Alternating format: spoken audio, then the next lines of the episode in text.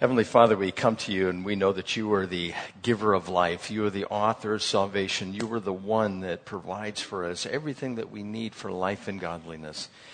And when storm clouds gather and the rain falls, it may be a precarious situation for many with so much rain and flooding and the uh, hurricanes and things that happen to us here on a natural basis. But Father, there are those things which happen on a supernatural basis as well that cause the same type of fear and anxiousness. And we pray that as we go through your word today, we would not feel those things or they would be removed from us. And we pray that you would help us by your Spirit to live in such a way that is pleasing to you. We're never fearful or doubtful of what the future holds. So encourage us this morning, Lord, we pray. In Jesus' name. Amen. so, first, my personal moral views are biblical moral views. There's one political party that follows those, not perfectly, but more closely than the other. And what a week we have had. So many thoughts on the election. I, I, won't share them all with you, otherwise, we'd be here for at least four hours. There's a slew of emotions that I went through on this uh, election anger, resentment, blame, blame setting, uh, sadness, disgust, anything but happiness, joy, and rejoicing. And uh, maybe some righteous indignation would be the majority of the emotions that I felt, uh, that I experienced, but I've had, had to turn off the news uh, more than once and not pay attention to it because uh, I, I just, I'll, I could go on. I'm going to stick to the script here. We still don't know who the president is, and it's a week later. And it's not looking very promising for the current occupant of the White House. Uh, there is gloating, there is deception, there is more evidence of voter fraud than there was for Russian collusion. Uh, but the media doesn't seem to want to talk about that. There are lawsuits that are pending, and they're in the courts right now. And I hear that Monday is going to be the start of quite the legal battle. And you can just imagine how that turns out if uh, the Constitution is followed if it is followed and we find out that the governors and the election commissions and commissioners and the authorities that be changed the rules of the election and they didn't follow the constitutional law, if this is quote unquote overturned, it hasn't been called yet. It's the media that has declared uh, Biden to be the winner. But if that is overturned, what do you think is going to happen? There is going to be, oh, fraud and there is cheating going on, just exactly what I feel. Of course, I have a uh, particular view on that. I feel that there has been cheating and voter fraud. And I, I, I don't know about you guys, but I was flipping through the channels when the election was taking place. And I noticed a couple of things that were very distinct to me that they, of course, didn't call Georgia, North Carolina, Wisconsin, Michigan, or Pennsylvania when they could have uh, if there wasn't extended voting times. And then all these ballots are showing up 138,000 ballots in Michigan, and they were all for Joe Biden. It's what's the probability of that? Oh, it's probably a great probability that all the votes would go for just one candidate when they're found you know, stuff like that that I'm viewing, and then the glitches in the election process. Which states had the glitches at the polls? Well, it was Wisconsin, Michigan, Pennsylvania, South, uh, North Carolina, and Georgia. They were the ones with the glitches um, that were taking place. And then I also noticed that they stopped counting instead of continuing to count. Oh, we're going to shut down. We're going to give it a few more days. We don't know what the results are going to be. And there was one point at, during the night that I'm going, ah, it's over. That's pretty much it. And then they started calling Arizona and California and Washington and Oregon. And I go, but what about these other states? They closed the polls a long time ago. And then, I don't know if you listened to the news and Project Veritas and James O'Keefe and exposed some of the um, illegalities that were taking place in the postal service, how one guy was giving away ballots and he's on camera and audio and just so many problems with the election. And by the way, I believe this is by design. Now, if Biden becomes president, because he's not president yet, I know he's making plans, But there are stories that there's going to be a flood of executive orders to overturn everything Trump has accomplished. There are going to be tax increases. There are going to be changes in health care, police departments, criminal investigations by Durham and Barr will go away. Moral decay will probably be legislated and more freedoms will be eroded. Uh, and not to mention, there's going to be an attack on those who have guns in this country, the Second Amendment, and also the freedom of speech. And you know, when something like this takes place, and I'm not going to mince words, I believe what the Democratic uh, platform, the planks in that platform, what they stand for are wickedness. Make no bones about it. I think on the Republican side, it's more closely aligned with biblical morality. And that's what my uh, determining factor is. It's the biblical morality. Which one most closely aligns with that? And the leaders of the Democratic Party believe that they are influenced by no other than Satan himself because they are at the higher echelons of power and power over the entire world to affect that, whether it's the economy or whether it's conflict around the world. Those people are the ones who are in power, and that's where Satan is going to find his seat. And I believe he's being an influence with that. And Proverbs chapter 28, verse 28 says, When the wicked rise to power, people go into hiding, but when wicked perish, the righteous thrive. And so if I consider the Democrat planks in the party, I'm not calling the individuals wicked, but I believe the, the planks are wicked and they hold to those planks. If those are instituted, the righteous will go into hiding. Uh, the uh, tendency to want to hide money, to want to hide uh, what you do and how you live, all of that is going to be put down. But when the righteous come to power, the righteous thrive. They come to the surface and they stand for what is right. And I believe that will be the case if Biden does become president. And also, we need to be uh, prayerful over the Senate. If the majority is overturned, you'll see state packing, court packing, free, and this is if Biden is uh, the president as well. State packing. They'll uh, have Washington, D.C. become a state, which they get two more senators, which will never have a majority in the Senate again. If that's the case, they could also make Puerto Rico uh, a state, and that would have four more senators. And they are not conservative in their views in those particular areas. Their uh, free and open elections will probably disappear. I heard someone say once that the left will try to get rid of elections as much as possible. And if this happens, uh, well, the Electoral College, if they get rid of the Electoral College. And I believe that was a stroke of genius by the founding fathers.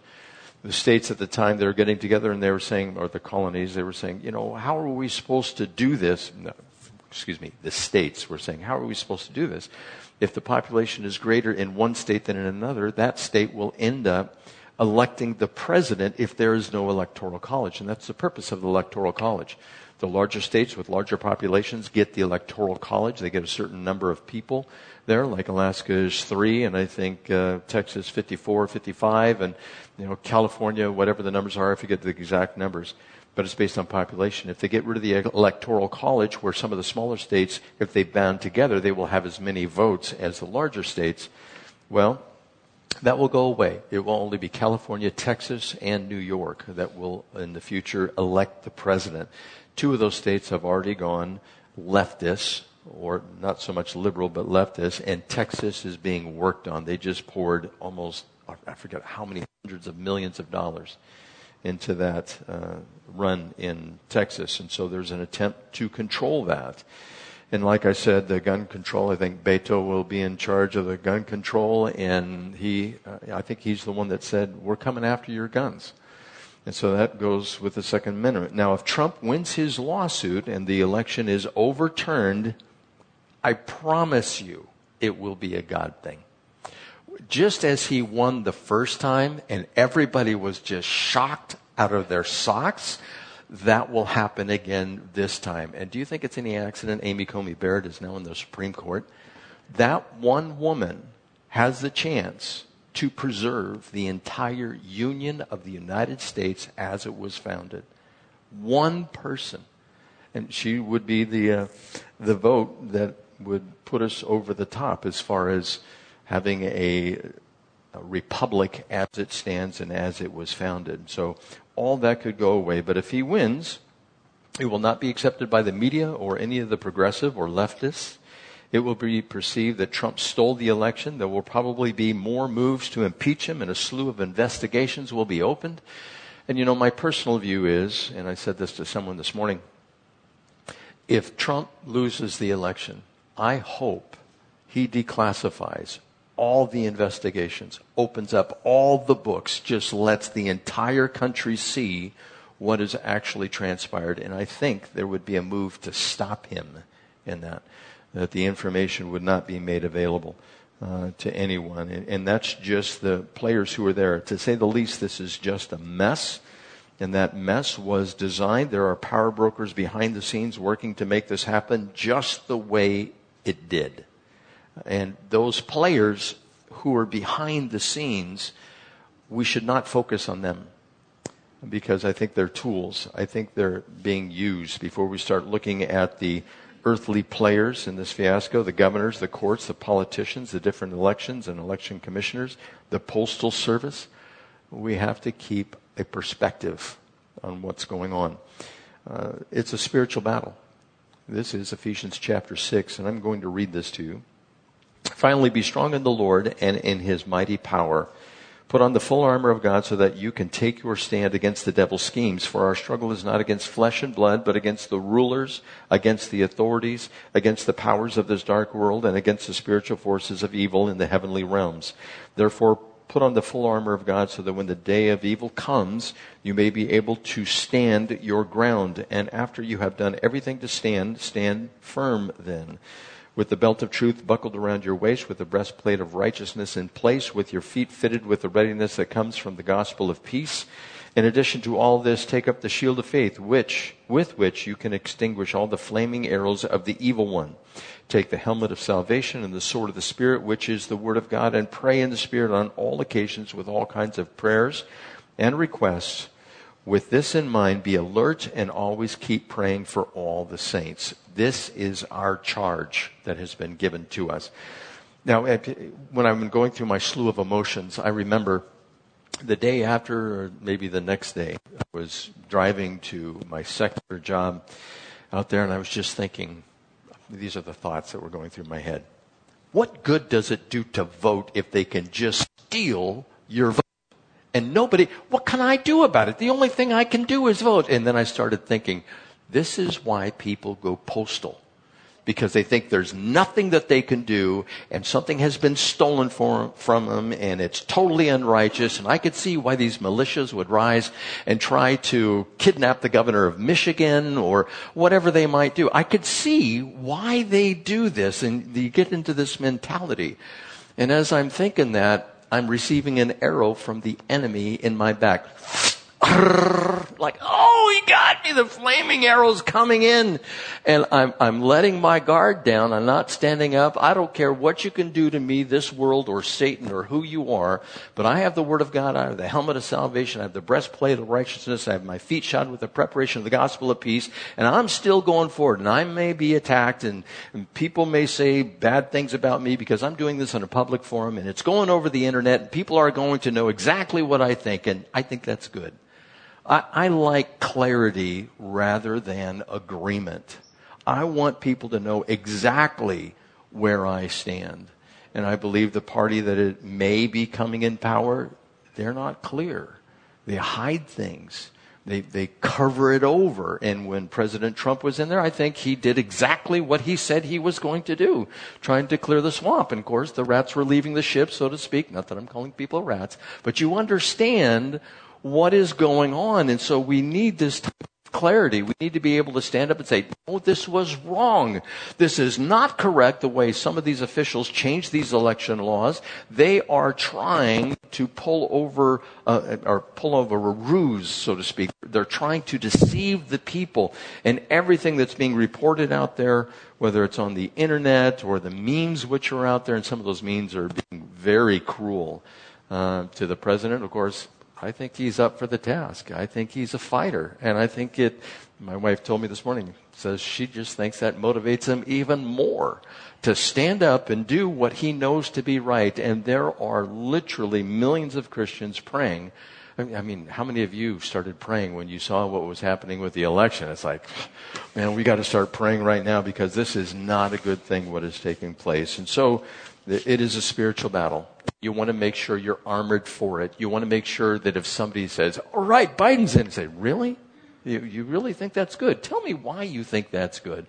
And sit down and have a conversation with him. And also, if he does get in, what are we supposed to do? Pray.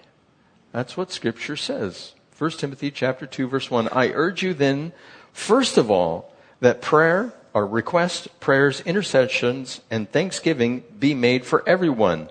For Joe Biden and all those in his cabinet and all those in authority and kings and that we may live peaceful and quiet lives in all godliness and holiness. This is good and pleases God our Savior who wants all men to be saved and to come to the knowledge of the truth. And so we know how this ends. Now, a couple of times this last year, I, I let you know that as Christians, we are not going to win this earthly battle.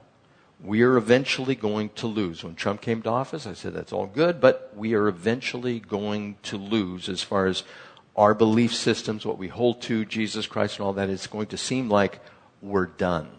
And I think there may eventually be legislation to enforce that as far as the churches are concerned and shutting down of churches. It may happen next week. I want to let you know I'm going to be here. And I'm going to let you know that doors are going to be open if you want to come. Uh, I'm not going to force anybody to come, but I'm still going to be here. I think that there are certain institutions that God sets up. One of them is the family, another is the church, another is the government. Each one has its own responsibility, and they are not supposed to cross over into each other. The family is not supposed to come into the church and say, This is how the church ought to be run. The church is not supposed to go into the family and say, You better do this or else. And the government is not supposed to do either to either one. They're, not, they're supposed to remain separate. And so the church, if the Lord says, do not forsake the gathering together of the brethren, as is the habit of some, and all the more as you see the day approaching, I see the day approaching, we're going to be meeting together. Now, do I think that the COVID is a real disease? Yes, I do. Do I think we can be smart? About how we handle it? Yes, I do. Do you think we can be adults? Yes, I think we can be adults in handling this. We are not children that have to be moved along or a group of people that has to be controlled because they're not smart enough to handle what they should handle. The government needs to step in because they're, after all, the ruling class. And by the way, if you go back in history, there's a great uh, video. I'll probably have Daryl or Kim put it up on the website is by William Federer, and it was at Calvary Chapel, Chino Hills.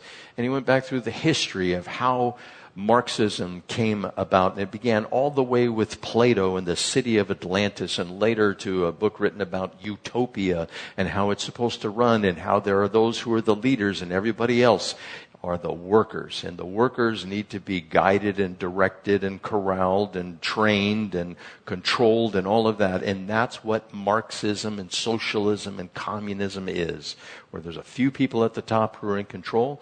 And that's what the Democratic Party, the Democrat Party, I should say, that is what they're after. The Republican Party is don't control the people, let them be free. That's a biblical moral which is out there. Let the people be free, let them be who they are. So, I'm going to end that. How about we go to the scriptures? Take out your Bibles and open up to 2 Corinthians, chapter 5. Now, last week, we left off with the judgment seat of God. There is the Bema seat, and there's the great white throne judgment. The Bema seat is for believers, and that deals with the first resurrection, which is in three parts. Jesus was the first fruits of the resurrection. The rapture is the second part of the resurrection. And those underneath the throne of God in Revelation chapter 20, verse 4, those are the individuals that are raised, part of the first resurrection, the last part of it. It's in three parts, like I just said Jesus Christ, the rapture of the church, and those underneath the altar. And all of us will be resurrected to rule and reign with Christ. And we will be judged during the time of the rapture before we come back to earth and the Lord will give us our reward according to 1 Corinthians chapter 3 and according to 2 Corinthians chapter 5 verse 10. We will all appear before the Bema seat of Christ. Then the great white throne judgment happens at the second death. That's when everybody from all time is resurrected and they are judged. The books are opened and anybody's name who is not found written in the book of life, they were condemned to Gehenna, where there will be weeping and gnashing of teeth. Daniel chapter 12 verse 2, Matthew chapter 25 verse 46, both say it will be forever. The doctrine of total annihilation does not exist in scripture. That's where somebody believes that they just die and they go to sleep and they don't dream. They no consciousness whatsoever forever. And that's not true. We are created in the image of God and we will exist forever. It just depends on where we're going to exist in a conscious state forever, whether it's in Gehenna or whether it's in the presence of God. And this this is the reason that Paul is giving out the gospel because this judgment is coming. Now, I, can I see who has never had to appear before a judge? Can I see uh, anyone? Some of you are really saints, aren't you? That, that is great. Hadn't had a ticket, or I shouldn't say that. But, you know, maybe you've had the ticket and you just paid it and you didn't appear before the judge. You didn't try to fight it. So all of you are guilty, right? Okay, we, we got that down. But to appear before a judge, I don't know if you've ever been to court. You know, I've, I've gone both to court, uh, I've had to uh, go to small claims, things like that. And I've been at traffic court as well. You know, I had to go for one time I got a ticket, you know, and, and uh, tried to get out of it. Didn't work very well. I may have had more tickets, but we won't talk about that. But this, this idea that you have to appear before a judge and when you go in there and you sit down and everybody's waiting and they're kind of nervous and now you have to go through metal detectors and you have to leave things behind and sometimes cell phones you're not allowed to take those in and they check you for any uh, uh, weapons at all, and then you got to sit down, and then you sit in the court, and your name is called, and if you're in a trial or if, if there's some type of hearing or arraignment, you see the person there behind this plexiglass, which is over there, and it's all very official, and the judge is saying what needs to happen, like a Judge Wapner or Judge Judy type thing, and you're just going, wow, this, this is kind of nerve wracking to be here, and you're so happy when you're able to leave the court well, imagine meeting the creator of the universe and you have to appear before him all by your lonesome. Right up above, uh, he's standing up above or sitting up above and you come right before him and he goes, give account of yourself. I don't know about you, but that causes a little bit of fear to come up in me. But I know it's going to be for reward or loss of reward. But for those in the world, it should be a holy fear you're going to be judged and cast into the lake of fire. And so, because of this fear, that motivates Paul to do what he does in giving the gospel and ministering to others. In verse 11, it says, Since then we know what it is to fear the Lord. And this word fear is terror. This isn't just like, well, you know, I'm going to honor and respect him in that way and, and kind of bow before him. And that's not what it's talking about here. This is terror that is being talked about. And he says, We try to persuade men because of the judgment and because of the terror before the throne of God, the great white throne judgment. And because we are aware and we know that there is a judgment to come, which is very fearful, we seek to persuade others of the importance of persuading people to believe in Jesus. That's what we're supposed to do. We're, just like Paul, because of the fear of judgment, we want to tell people, say, you know, you need to accept Christ because there is a judgment to come. And of course, the fear of the Lord is the beginning of wisdom and knowledge of the Holy One is understanding. The person who chooses to turn to the Lord and seek his forgiveness is wise. The person who chooses to turn from the Lord and reject his forgiveness is foolish and also lacks judgment, especially when the evidence is so clear as far as Jesus and what he claimed to be and what he did before the people and the evidence that he was a real individual and actually did these deeds. It's overwhelming if you just look into it, but you have to seek after the Lord and then he lets himself be found by you. And if people are unwilling to do so, well, they're just being foolish if they know that there is a judgment to come. Now, Paul recognized the necessity of persuading those who are lost And he also felt the need to persuade the church in Corinth of his own integrity as a messenger of the gospel. Because remember, there was a conflict going on in Corinth where the people of Corinth are kind of like, this Paul guy, who is he? And the leaders that had come in, probably even some unbelievers in the leadership there, they were trying to dissuade the people from following Paul or listening to what his teaching was. So there are those who were seeking to disrupt or even destroy the ministry of Paul at Corinth, and he makes an attempt to repair the damage and to work through it in this letter that he gives to them. And he gives several reasons. Of course, we've covered many of those. And he knew there was no need to persuade God, and it frustrated him that it was necessary to persuade the Corinthian Christians over again because he spent a year and a half with them. That's how long Acts chapter 18 talks about how long he spent with them. And it was a year and a half. And after he left, then these other guys came in. Now, picking it up, it says, What we are is plain to God, and I hope it is also plain to your conscience. Verse 12. We are not trying to commend ourselves to you again, but are giving you an opportunity to take pride in us so that you can answer those who take pride in what is seen rather than what is in the heart. If we are out of our mind, it is for the sake of Christ. Do you think somebody said Paul was out of his mind? That's why he wrote this here. Somebody was probably saying in the church, he's crazy. What is he thinking? So, if we are out of our mind, it is for the sake of God. If we are in our right mind, it is for you. For Christ's love compels us because we are convinced that one died for all and therefore all died. And he died for all that those who live should no longer live for themselves, but for him who died for them and was raised again. So, from now on, we regard no one from a worldly point of view.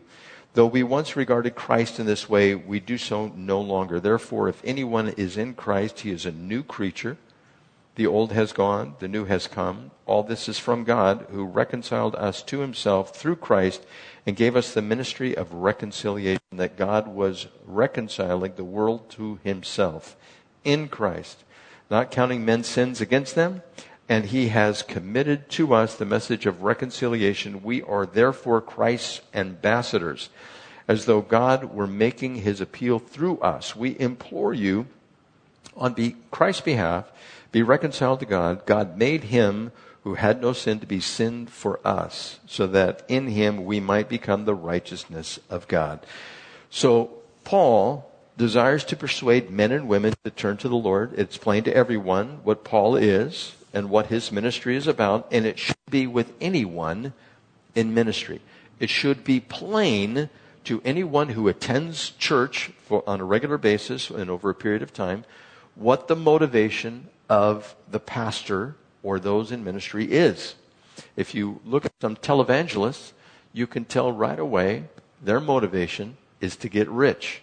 Just bring in the money to build the ministry, not to minister to the people, not to build up the people. And so it should be plain to anyone what the case is or what the attitude is or what the motivations are of any minister. Uh, he is not boastful about himself, his ministry, and his accomplishments. He is not raving mad. And like I said, apparently some were accusing him of being mad. And he's not driven by competitiveness. Uh, you find that sometimes in ministry where somebody wants to have something that somebody else has, and they use chicanery, they use flattery, they use any type of work uh, divisiveness, anything that they can do to get to the place that they want to be. He simply wants, Paul simply wants to convince others that Jesus is the one who died for our sins. He's pointing to Christ and the work he has done and not to himself. So he has no personal motivation in this to aggrandize himself or lift himself up. As a result, he encourages others to no longer live for self, but for Christ. Now, if you start examining your life, like I try to examine my life, do I live for myself or do I live for Christ and live for others? For the most part, I live for myself. I don't know about you guys, but when I get up, brush teeth, eat something, get some coffee, uh, make sure my truck is started, nice and warm, do everything for me. It's me that's on the throne. And if I forget about God, well, that can be an easy habit to fall into. And Paul is trying to convince even the people in Corinth don't do it. set your life, set your aim, set your goal towards Christ. And we should no longer look at Jesus from a worldly perspective. If you went to somebody of the world and you asked them, what do you think about God? Specifically, what do you think about Jesus? They're going to tell you all kinds of things, like he's a great teacher, a prophet, a good man, a great healer, a man of wisdom. He was certainly hated by the leaders of the Jews. He was probably considered by some a troublemaker, an insurrectionist, a rebel. But everybody has their opinion of who Jesus was, and that's looking at Jesus from a worldly point of view. We need to look at him from a heavenly point of view that he is high and lifted up. He should be seen as the Savior. He is kind and compassionate. Exodus 34, verse 6. As revealed to Moses, this is who God is. The Lord, the Lord, the compassionate and gracious God, slow to anger, abounding in love and faithfulness, maintaining love to thousands, and forgiving wickedness, rebellion, and sin, that he does not leave the guilty unpunished. And so he judges every sin, but he is gracious and merciful. That's who Jesus is, and that's how we have to look at him. He is God in human form, not as somebody from the world would look at him. Now, if we do that, it actually transforms us. It causes us to become a new creation. Verse 17 reads, Therefore, if anyone is in Christ, he is a new creation. The old has gone the new has come. We are transformed into individuals who are accepted and loved by God, where previously we were enemies. Now, we don't really consider ourselves enemies of God before we come to Christ. Maybe some people do, but for the most part, I don't think most people do. And it doesn't mean we're actively, before we came to Christ, actively campaigning against Jesus, although it may have been the case. How many unbelievers do you know that you engage with turn to you and say, oh, Jesus, he's just the devil in, incarnate. He's the one that's causing all the problems of the world. If there were no religion, just imagine. Wouldn't it be great? You guys know who said that? Yeah. One of those beetle guys, right? And it, it could be the case that we were just simply indifferent to Jesus. And I think that's the way most people are. When you started to become aware, just a side note here. My son and I have been working together now for several months. We never had a chance to do so, and we're working almost every day, side by side. And I have seen a transformation in him. And I asked him about it the other day. I said, uh, you know, I sat over the years and watched you. And of course, he went through his stages where he was a snowboarder that traveled around the United States and would snowboard and moved up to Tahoe and climbed all the mountains up there to snowboard and he became a roofer and he's just all about himself and living life to the fullest. It was all great. Then he had kids. And once he had kids, he told me, he goes, you know, it all started to change when I had kids. And I reminded him that everybody before the age of 30 is a liberal. Everyone afterwards is a conservative because they have kids and they pay taxes and they see what's going on in the world this election, he voted for the first time in probably a decade. And he just get, he comes to me, goes, why are they, he, he's almost getting upset. Why are they doing this? And he doesn't really get upset, but he just, he can't understand it. Why don't they want just a fair and open election? I'm, I'm just marveling. He's asking these questions. It's good. Not that he didn't ask them before, but we're having a chance to, interact now, and, and it's just great. He sees things differently than he did when he was in his early 20s. And that's how we should view Christ. We should see Christ differently than before we got saved or even right at the point of salvation. We really didn't understand who he was then. I didn't know he was God in human form when I got saved. I just know I didn't want to go to hell and I knew the Antichrist was coming. And so I wanted to get saved. And so I got saved. And there's an invitation, and I ended up getting saved by a guy on a radio down in Palm Desert all by myself in my bedroom. And so we are to look at Christ differently after we get saved, when we become mature, than we saw him before from a worldly perspective. Now, again, we might have been indifferent. And scripture also tells us that if we remain that way, indifferent, like we may attend church and it may be okay, it may be good, but scripture does tell us in Luke chapter 11 verse 23, he who is not with me is against me and he who does not gather with me scatters. So if we are not actively involved in participating in what Christ wants to do, we are actually working against Him. It's kind of like going to the gym. If you're not actively going to the gym, what happens? You go to your default setting. you know, I read this one joke the other day. It was about uh, I've increased my gardening skills uh, during this COVID outbreak, where I have grown a lot. Uh, during this time, and we may be growing this way and not so much this way or spiritually because we're just sitting down. We're being sedentary. We're behind a desk more. Uh, we're not getting out as much as we previously did. And so the default setting in every human being, and I'm referring to believers now, the default setting is to be complacent, apathetic, uncaring, and unmotivated. I caught myself doing that with the election. Fine. I'm not, a, I'm not going to vote anymore whatsoever. I'm not going to talk to, it doesn't make any difference because Satan, he's the prince of this world and he's just causing everything to fail. But then I realized, no, the Holy Spirit lives in me like in all of you and we're the ones who are supposed to resist evil and stand up against it. But our default setting is simply, like I said, to be complacent, apathetic, uncaring, and unmotivated. While not outright hostile, we can be stubborn in resistance to God's will just like we were before we were saved. If God wants to do something in us, we usually don't want to do it. Like, no, this is the way I've always done it, and this way I'm going to do it, so I'm not going to change. You can't make me change, and I'm not going to change.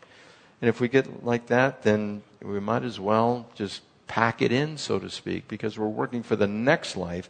We're not working in this life to save others and to be a good servant of Christ. So, with that, in chapter 6, it says, As God fellow workers, we urge you not to receive God's grace in vain. It's possible to find out who Jesus is, to be in the faith or in the fellowship of the saints, and really to have that distorted and ruined and even have our faith shipwrecked. This is talked about in Scripture. And as I said before, Paul spent a year and a half with them. And during that time, they grew, but then something happened. Somebody intervened. Somebody was teaching them improper things. And it looks like Paul's having to come in and recover what was lost as far as the people's faith and the ministry is concerned. He was deeply concerned that there would be damage to the faith of the people in that church who were listening to others who had come in and who really were preaching a different gospel. And there was division. It was just mayhem, so to speak, as far as the church leadership was concerned. But how does one receive God's grace in vain?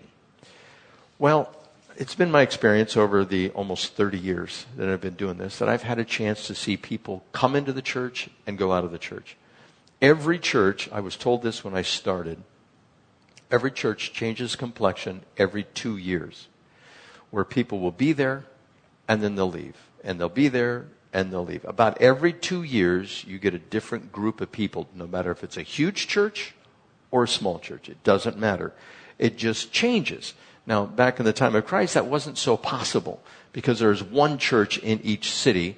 And so that's where you're going to be probably until you died, unless they reached out to other cities. And you could go to other cities, but it wasn't you could go down the next block and go to a church because back then there were pagan temples and there was a synagogue in each city and there was a church in each city. But how do you receive God's grace in vain? Well, there's characteristics and there's a couple types of categories of individuals, I believe, inside a church where this happens. First, it's those who church hop. They go from one church to another. They're here for a while, there for a while. They're looking for something different or newer or something that motivates them. They're in for the experience. They want the experience. They don't want to just sit and be taught and receive the word which is able to build you up and save your soul. They don't want that. They're looking for the experience. Remember I told you about the Wesleyan quadrilateral? Where, of course you remember that, right? Because you remember everything that I say. It's this idea there's scripture, tradition, reason, and experience. All churches have all four of those in this church, Scripture is number one. We go to Scripture. We don't go to experience. Although experience is nice and it's helpful, we don't go to experience first.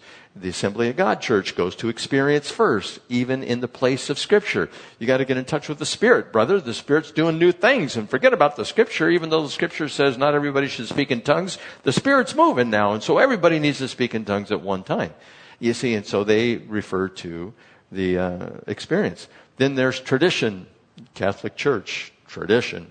Uh, they do not go away from tradition, even at the expense of Scripture. And then there's also reason. Well, let's reason through the Scriptures. And the reason will enable us to really understand the Scriptures, even though a lot of times if you use just simply reason, you twist the Scriptures to your own demise and to your own detriment. And so we hold Scripture up and then reason with Scripture. And then tradition, well, we have our traditions here. Uh, we have the music that begins, opening prayer. Uh, everybody stands up and then everybody sits down and we sing some more songs. I've gone over this before. And when I'm done here, I'm going to pray and then the music's going to happen and then there's the coffee and donuts and, you know, that, that's our tradition. That's what we do. That's how we conduct a service. And there's the expository teaching of the word. It's not a topical type of teaching. And that's okay. Uh, tradition and experience is good too. So sometimes tradition and experience, they can kind of flip flop, but it's certainly scripture, then it is reason. That's how we look at it. And the people who church hop, they're usually looking for the experience. He just doesn't do it for me anymore. me? I didn't know I did it for anybody, let alone somebody who wants to go to another church. It's the scripture that does it. Are you getting fed with the scripture? That's the point. But if somebody doesn't want to hold to the scripture, then they're not going to sink their roots deep. They're looking for something else. I want to be, you know, just excited about some new work or something new. What about the person, which do you appreciate more, a young sapling oak or an oak that's been there a hundred years? You look at the oak that's been there a hundred years and go, oh, look at the size of that thing. It'll make a great table. You can't make a table out of a little sapling, can you? You can't do anything with it except break it in half. And, and so that's one of the people that is in the church that experiences God's grace in vain. It really doesn't solidify them. They don't sink their roots deep. They're never able to graduate to living for Christ and for others. They're always seeking what pleases them rather than what is pleasing to God and sacrificing to others. Now, if there's a problem in the walk, that's different and that has to be corrected. Now, there are also those who simply drop off by the wayside. They'll come into church and it's just like ho hum. They, they really do not seek to be fed or feed themselves. Uh, aren't you glad that you don't have a older teenager or young adult that you still have to feed? Uh, do you call them up say, okay, I'm getting ready to serve dinner here in the next hour. I want you seated at the table, sit down, and you go up to them and you put a bib on them and you you know your mom used to cut your steak for you or your meat in little tiny bites and here give it to you like that. And, you know if you've been a christian for 20 years and you're still relying on that you're in the wrong place. You're not going on to full maturity. If you don't know what the scripture has to say you think somebody spoon feeding it to you is going to help. We have to eventually learn how to feed ourselves. My grandson he's learning to feed himself you know Oh, you want some waffle? Yeah, has little chompers in there, you know, that's, that's going, and he bites everything that is out there. Everything goes into the mouth, and he wants to do that. And uh, pretty soon, I'm sure he's going to want to hold that spoon. And today, we're celebrating his birthday. Guess what we're giving him? A cake. My daughter's giving him a cake. What's he going to do with the cake? Feed himself. He's going to learn how to feed himself. It's going to be a wonderful time. I'm looking forward to it. It's going to be just great. But sometimes people in the church, they stop feeding themselves or they never picked it up. They simply stop coming to fellowship. They no longer attend. And maybe they possibly don't attend anywhere else. They could be in between the church hopper or the one who just falls out by the wayside. During this COVID time, we've seen a lot of that. Not just in this church, but other churches as well. People just stop coming. They get lazy. We've had some admit it. Like, it's just so much easier not to do anything, not to be forward looking, not to go to the gym, so to speak. It's a lot easier just to be complacent. And so they just slide out of church. It's not like they bang on the drum saying, I'm leaving. They just slide out. They slowly just disappear. And what happens? They receive the grace of God in vain. What effect has that had in their lives? Nothing. There's no transformation whatsoever. Uh, sometimes they leave because they're offended. Sometimes they leave because they're just lazy. You know, they get asked, uh, you would like to do something? Uh, no, not now. Thank you very much. But thanks for asking. Uh, there's always a justification for inaction. I'm going to say that again. There's always a justification for inaction. They say, well, you know, I got this and I got that, and there's always an excuse. And so we want to make sure that we are not falling into those who church hop, those who simply drop off by the wayside. And there are those, then there are those who become hostile to the Christian faith. We've had those in this church too. Even to the point where one person left and he created a website to speak against Christ and against Christianity.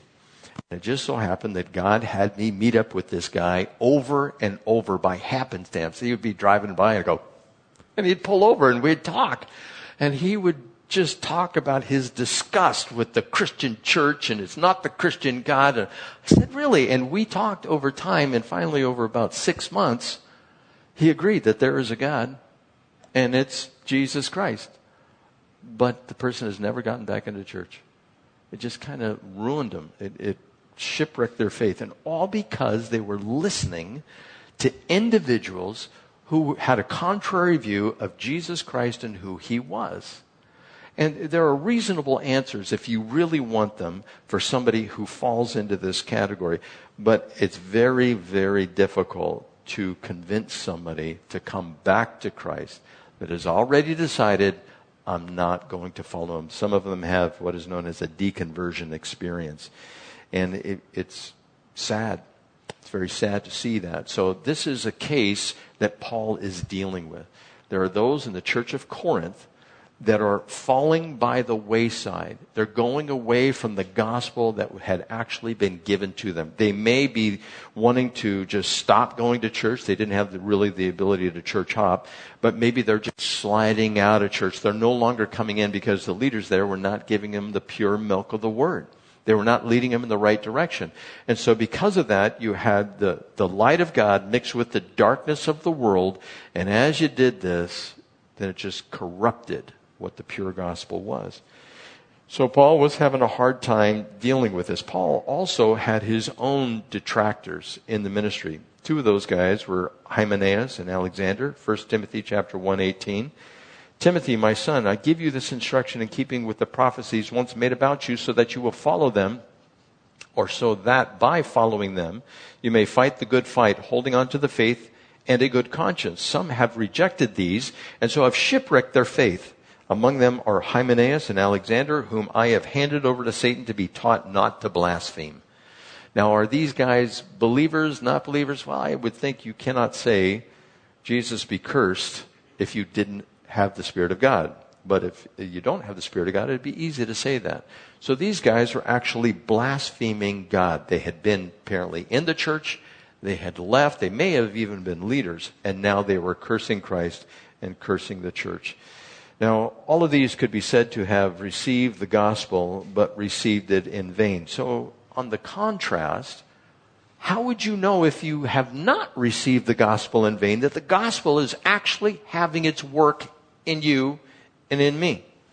What does a true follower, disciple of Christ look like? Well, you know, we have the basics. You go to church, you read your Bible, you pray, you give, you're involved in ministry, all of those things. Well, this is kind of the trek they accept forgiveness of Christ. They grow in their knowledge of the Son of God. They actually work at it. Just like you feed yourself in the morning or in the evening, you feed yourself with the Word of God, you ingest it. They begin to reach out to others. Now, this is a key. If the gospel of Jesus is not in vain in your life, eventually you're going to tell somebody. You're going to reach out to them. You're going to let them know what has happened to you. Not that you just walk up to somebody, hey, you want to hear what happened to me? It, it, doesn't work like that. It just comes up normally in a conversation unless you're evangelist. And then they begin to reach out to others and then they minister, they share the gospel, they provide encouragement, they exercise their gifts. This is the normal co- course of somebody who has followed in the grace of Christ, where they actually have had an effect in their lives because of what the Holy Spirit is doing. And they persevere in the faith. They just don't check out after a few years. Remember Matthew chapter 13 that deals with the parable of the sower of the seed? the seed that goes on the path, you have the seed that goes in the rocky ground, seed that goes amongst the thorns and thistles and is choked out, and then you have the seed that is planted in the furrowed ground and it produces a crop 30, 60, and 100 times that which has been sown. Well, they actually continue. They persevere. They don't give up no matter how tough it gets. And it gets tough and it gets harder as you get older, it seems like. I've had some experience in that. And, but they plant themselves.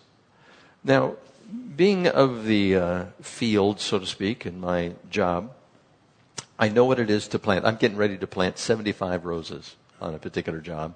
Was going to be 115 and they got a new design on it. And so we have to prepare the soil just right.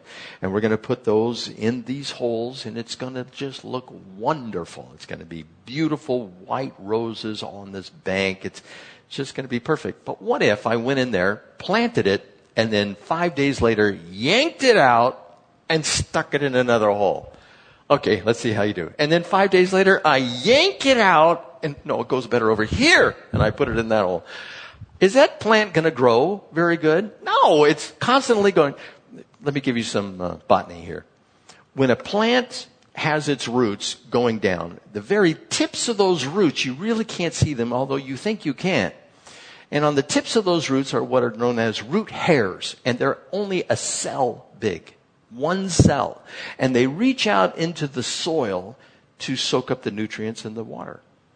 And if you grab it and you yank it out, you break all of those off.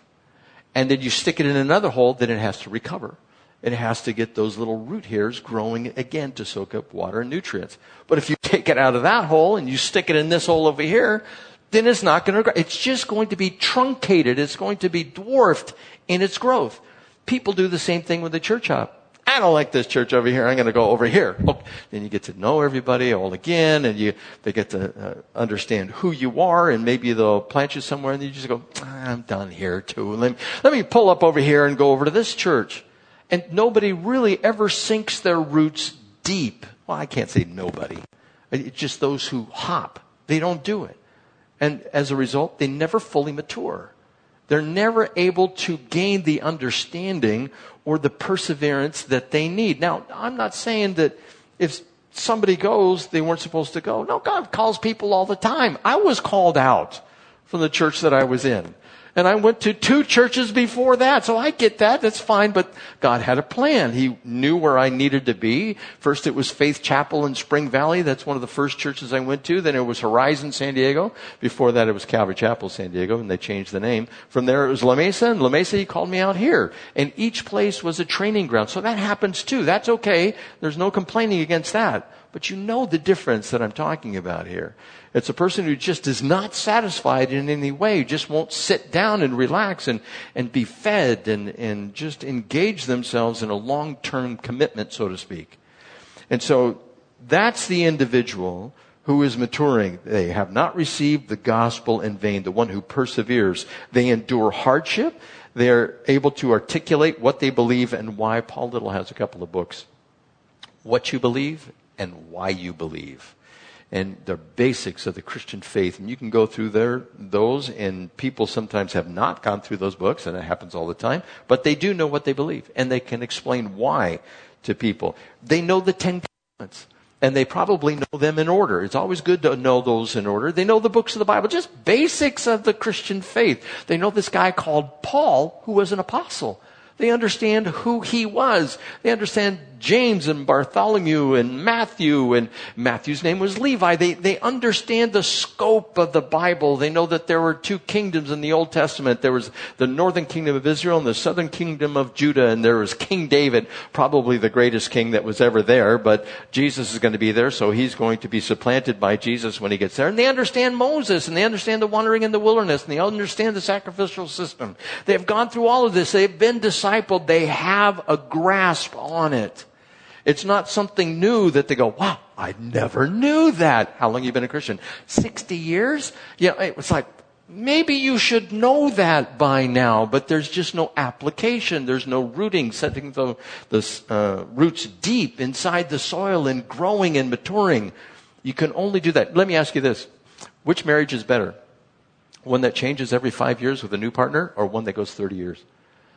It's the one that goes 30 years because you grow and you mature and you acclimate and you bend and you mold and iron sharpens iron. It's all good, but people don't like to do that. We're into this satisfy me now society. I need a change instead of just resting where they're supposed to. And this individual who does this, who has received the gospel, not in vain, they're the ones that persevere. They're the ones that have knowledge of the truth. They're able to point to the truth and also point to error. They don't need a lot of time. If they hear something that sounds a little off, they go, that's a little off. And they're confident in that. Now, people in this day and age, they don't like you to be so confident. They don't like you to say, how do you know Jesus is the only way? Well, let me tell you, you got about 20 minutes?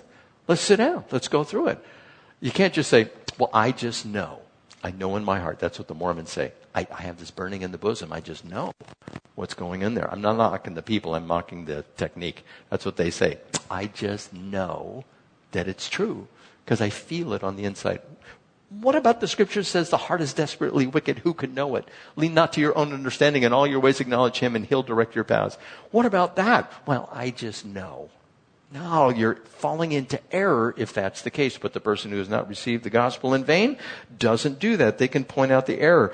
The love and dedication drive the, drives them to Christ. They keep on going no matter how difficult it is. They don't make rash decisions. They're level headed. Ever see somebody make a rash decision like, that's not a good one. I wouldn't do that if I were you, especially in driving. You ever see rash decisions in driving people make? Have we made them before? Yes, we have. Does it get us in trouble? Yes, it does. But we don't, we shouldn't make rash decisions. We're so quick to just want to move and experience something different when the Bible says there's nothing new under the sun. Yeah, but that doesn't change how I view things. Well, it may not, but I think God's view is better than our views. And they are grounded. They understand the focus should not be on what they are receiving or what they are not receiving. That's usually the case and how it should be on how they might follow Christ and minister to others. This is what the Corinthian church was lacking. They were just going, they were like uh, double minded, unstable in all their ways, the book of James. They're being tossed back and forth by every winded doctrine because they were not solidified in their faith. They were not persevering. They were not on a particular course to enable that. Now, these people who have not received the gospel in vain, are they perfect? No. Far from it. But there is a sense of humility that is displayed in the life of this type of individual.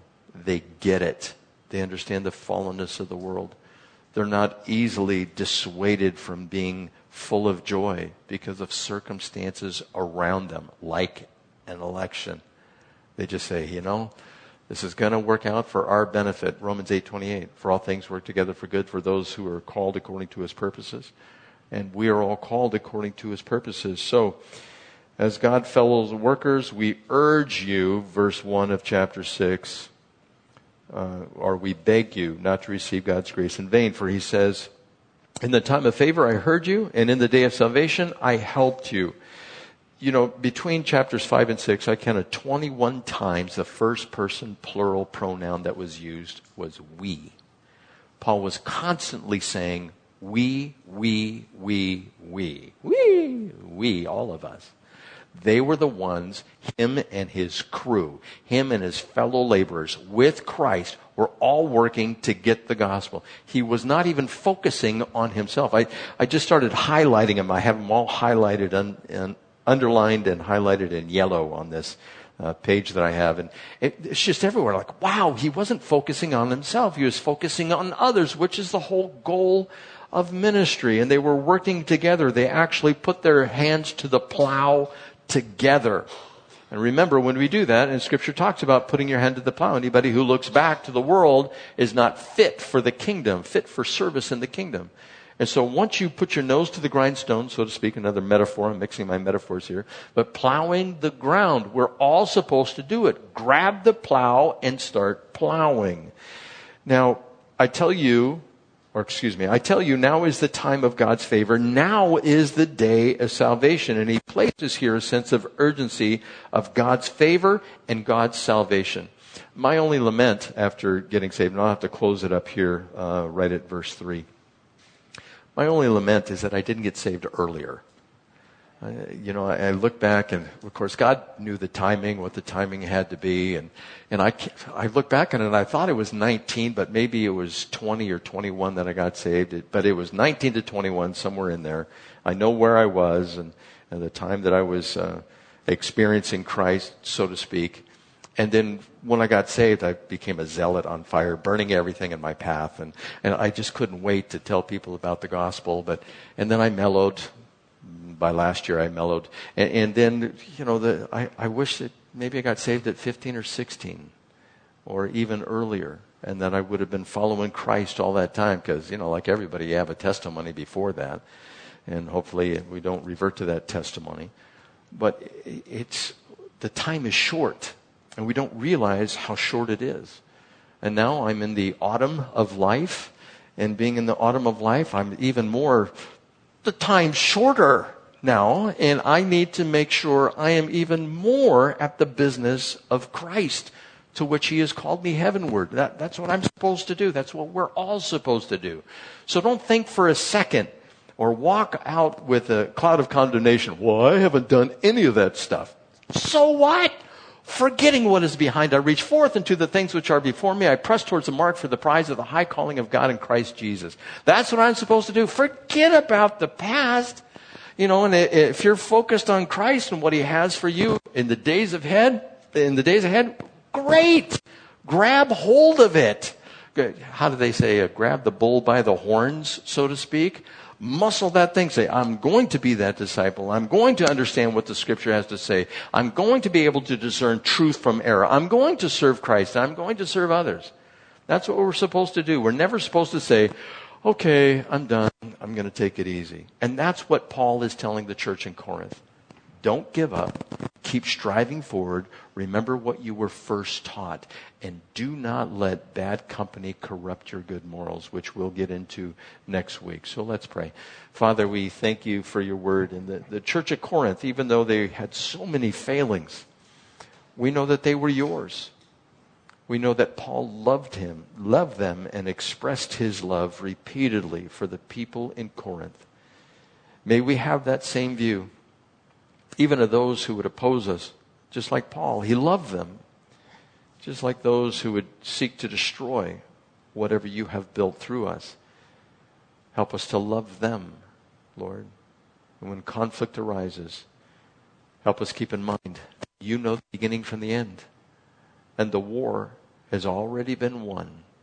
And so we'll rest in you for this, Lord, whether it's the election or our personal walks with you or mimicking the people in Corinth. I pray that you would set us aright, set us anew.